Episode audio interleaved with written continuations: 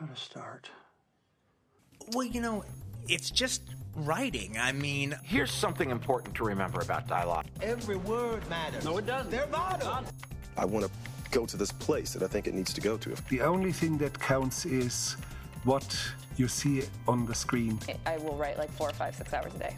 and it will be a voice made of ink and rage.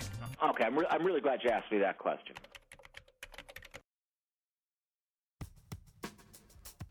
Welcome to Creative Principles. I'm your host, Brock Swinson.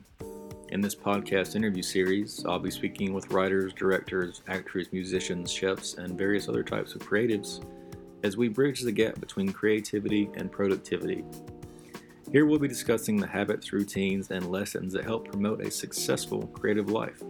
If this is your first time listening, make sure to subscribe on SoundCloud or iTunes.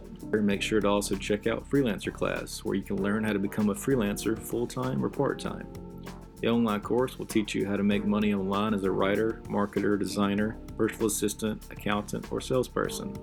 Stay tuned after the show to learn how to get access for free to this $99 valued freelancer course, along with some other free items on our website, creativeprinciples.live. 20 Weeks follows a young couple navigating their first pregnancy who, during a routine scan, discover a health condition that could gravely impact their baby, which forces them to re examine their relationship and their future. The film is particularly timely as the right to choose is being threatened in today's political climate, and currently in the U.S., 43 states have enacted abortion restrictions at different stages of pregnancy. The film stars Anna Margaret Hollyman and Amir Arison. In this interview, the writer director talks about her early interest in journalism, documentaries, and filmmaking. In addition, she talks about drawing on personal experiences, thinking of film imagery in everyday life, fiction versus documentary filmmaking, and how to tackle the gray areas and taboo subjects as a filmmaker.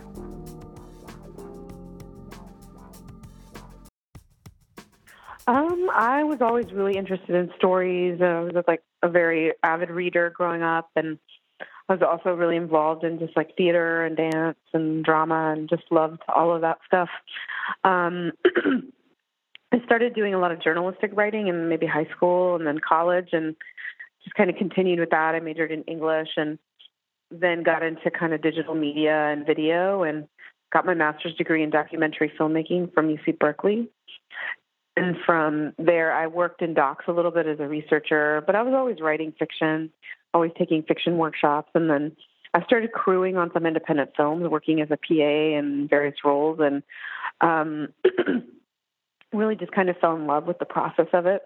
I thought i wanted to make docs because i really like socially conscious media and media that explores kind of deeper themes and thoughts. But um, I was always writing screenplays and writing scripts and experimenting. So crewing, crewing on some shoots, I started to really learn a lot and and made a short film and then made a couple of shorts and then made a first feature and then this is my second indie feature.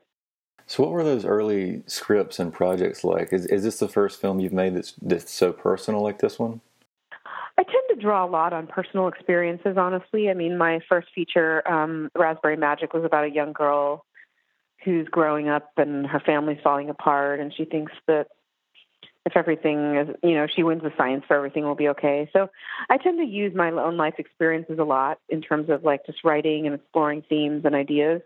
Um, this one was definitely a very very personal subject matter and a very hard one to to make a film about but um but because i do this a lot i i kind of knew how i wanted to do it where did you kind of start? Did you kind of start almost like journaling? Was it almost therapeutic for you, or did you kind of just dive into the screenplay, or how did, how did it all kind of start to come about?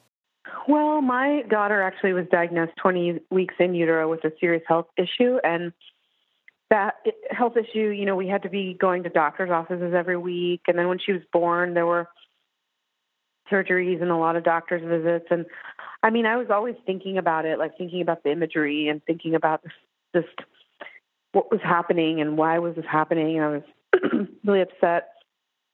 I didn't really have time to like sit down and write and reflect too much, honestly. And then I think like as we started to come out of it, I don't know, there was just like a story that had been forming in my mind and I was like, I gotta write this. I gotta put this on the page. And there was, like, I think I wrote this script over. You know, I had a treatment in the summer, and I kept playing with the treatment, and then I wrote the script in the fall. So kind of a the writing of it was kind of a fast process. It was kind of nice. It was just I think I'd been thinking about it for so long that it was kind of nice just to get it on the page.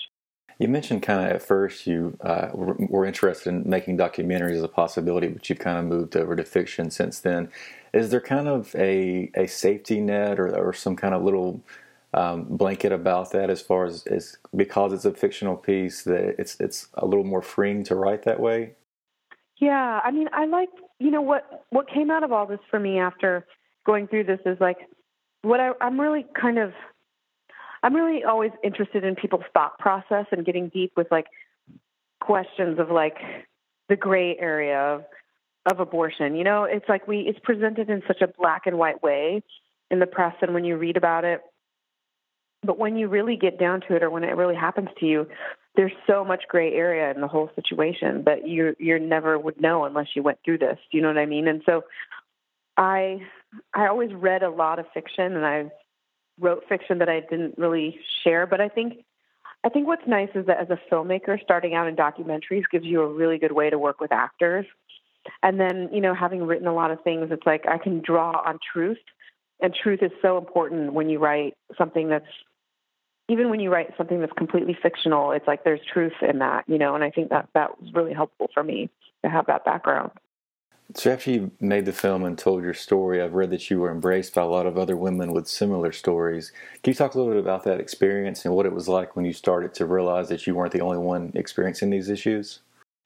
Yeah, I mean, after things started to go wrong, I mean, I was Googling and looking around and reading, and, you know, I started to read a lot of stories online. But then as we have screened the film out for other people and as we've gone to festivals, we've just met a lot of people. I mean, I've met a lot of people who've come forward with stories of something that went wrong or where they had to terminate a pregnancy or it's just a really taboo subject matter and sometimes people will say I've never told anyone this before but you know it's something that happened to me and I think in a way it's very cathartic for people to talk about it you know because like I said it's just a very taboo subject and something that people don't often want to talk about have you done much research into into why it became a political thing? Was it because of religion, or why did it get to such a where it's just a political term almost?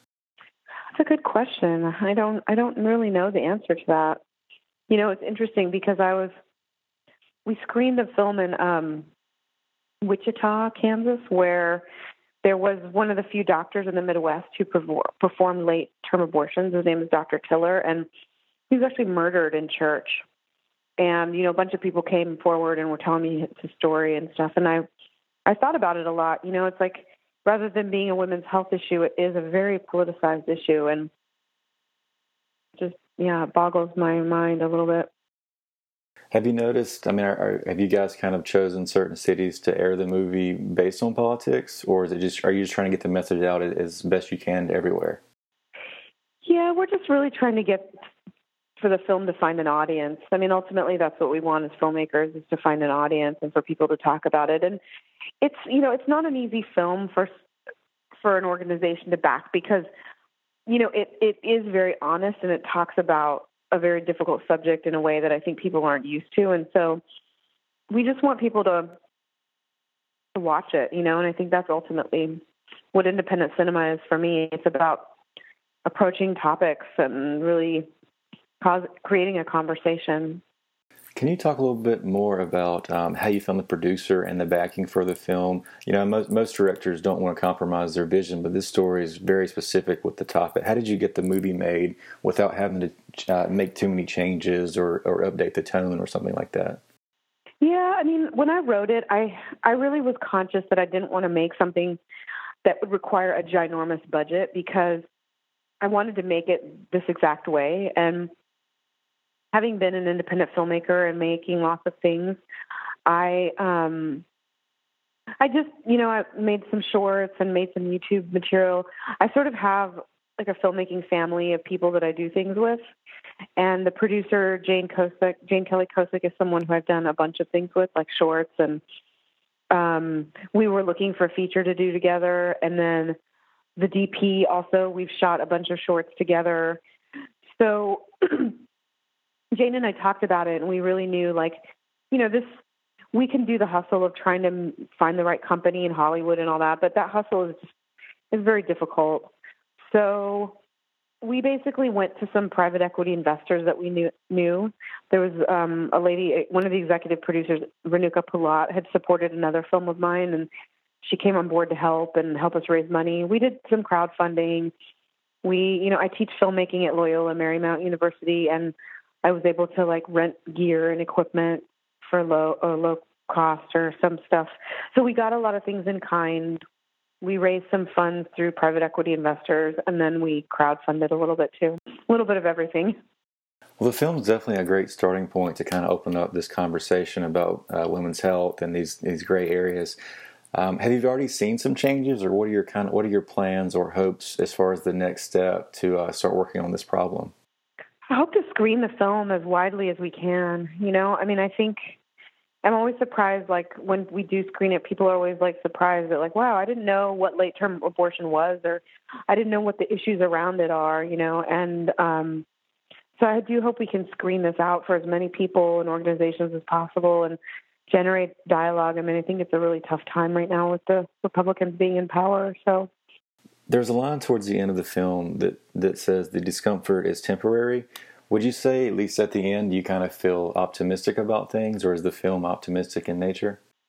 I think, I think it's, I think it depends on what you see, how you define optimism. You know, I think, in a way, it's kind of tragic because their relationship falls apart and they really loved each other.